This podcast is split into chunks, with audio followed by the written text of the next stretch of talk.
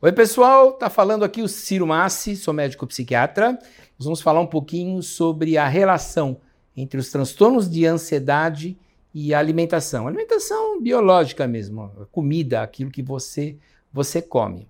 Olha, se você já comeu uma bela de uma feijoada, provavelmente no final, né? É, você estava letárgico, você estava caidão. Né? Então existe, você, a gente sabe, alimentos que te dão mais energia, mais pique, mais ânimo e disposição, e, alimentos que te tiram. Né? Eles exigem demais do, do sistema digestivo, que retira o sangue da periferia, você acaba ficando sonolento. Né? Na verdade, é uma tentativa do organismo de que você não vá fazer atividade física enquanto ele não é, conseguir digerir aquela comida. Será que existem alimentos que nos tornam mais tranquilos, que combatem a ansiedade, alimentos que pioram a nossa ansiedade? Com certeza. Um alimento que todo mundo conhece que pode piorar muito a ansiedade é a famosa cafeína. Né? Cafeína, relembrando, não tem apenas em refrigerante, não tem apenas no café. Vários tipos de chá, às vezes até alguns tipos de remédio contêm cafeína. E a regra geral é a seguinte: olha, cafeína é até 4, 5 da tarde. Depois disso, vai piorar o sono. Cafezinho, o equivalente ao cafezinho, até quatro durante o dia, está num, num, volume razoável. Não tenho nada contra café, não. Café é muito bom, adoro café. Adoro, adoro café. Mas você tem que restringir, principalmente para quem sofre de ansiedade, não dá para ficar é, estimulando o cérebro quimicamente é, de maneira exagerada. Né? E, e a cafeína é um estimulante. É o estimulante mais utilizado pela pela humanidade, no mundo todo.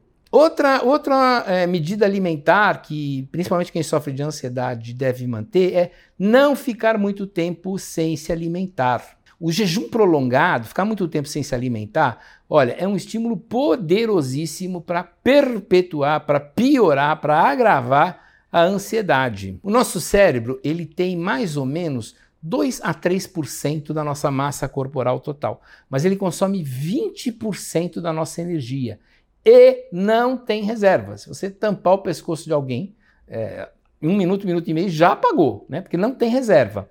Então, assim, ficar muito tempo sem comer é, olha, é quase que receita certa para piorar a ansiedade. Né? Então, essas, essas dietas que ficam muito tempo sem se alimentar são péssimas para quem sofre de transtorno de, de ansiedade, mas assim, muito ruins mesmo. Ah, então, assim, regra geral, não ficar muito tempo sem se alimentar. Entre o café da manhã e o almoço, come lá uma barrinha de cereal, umas frutinhas secas, qualquer coisa. Entre o almoço e o jantar, repete a mesma coisa. E no final do dia, antes de dormir, toma lá uma sopa, um, uma, um, um leite com qualquer coisa, né?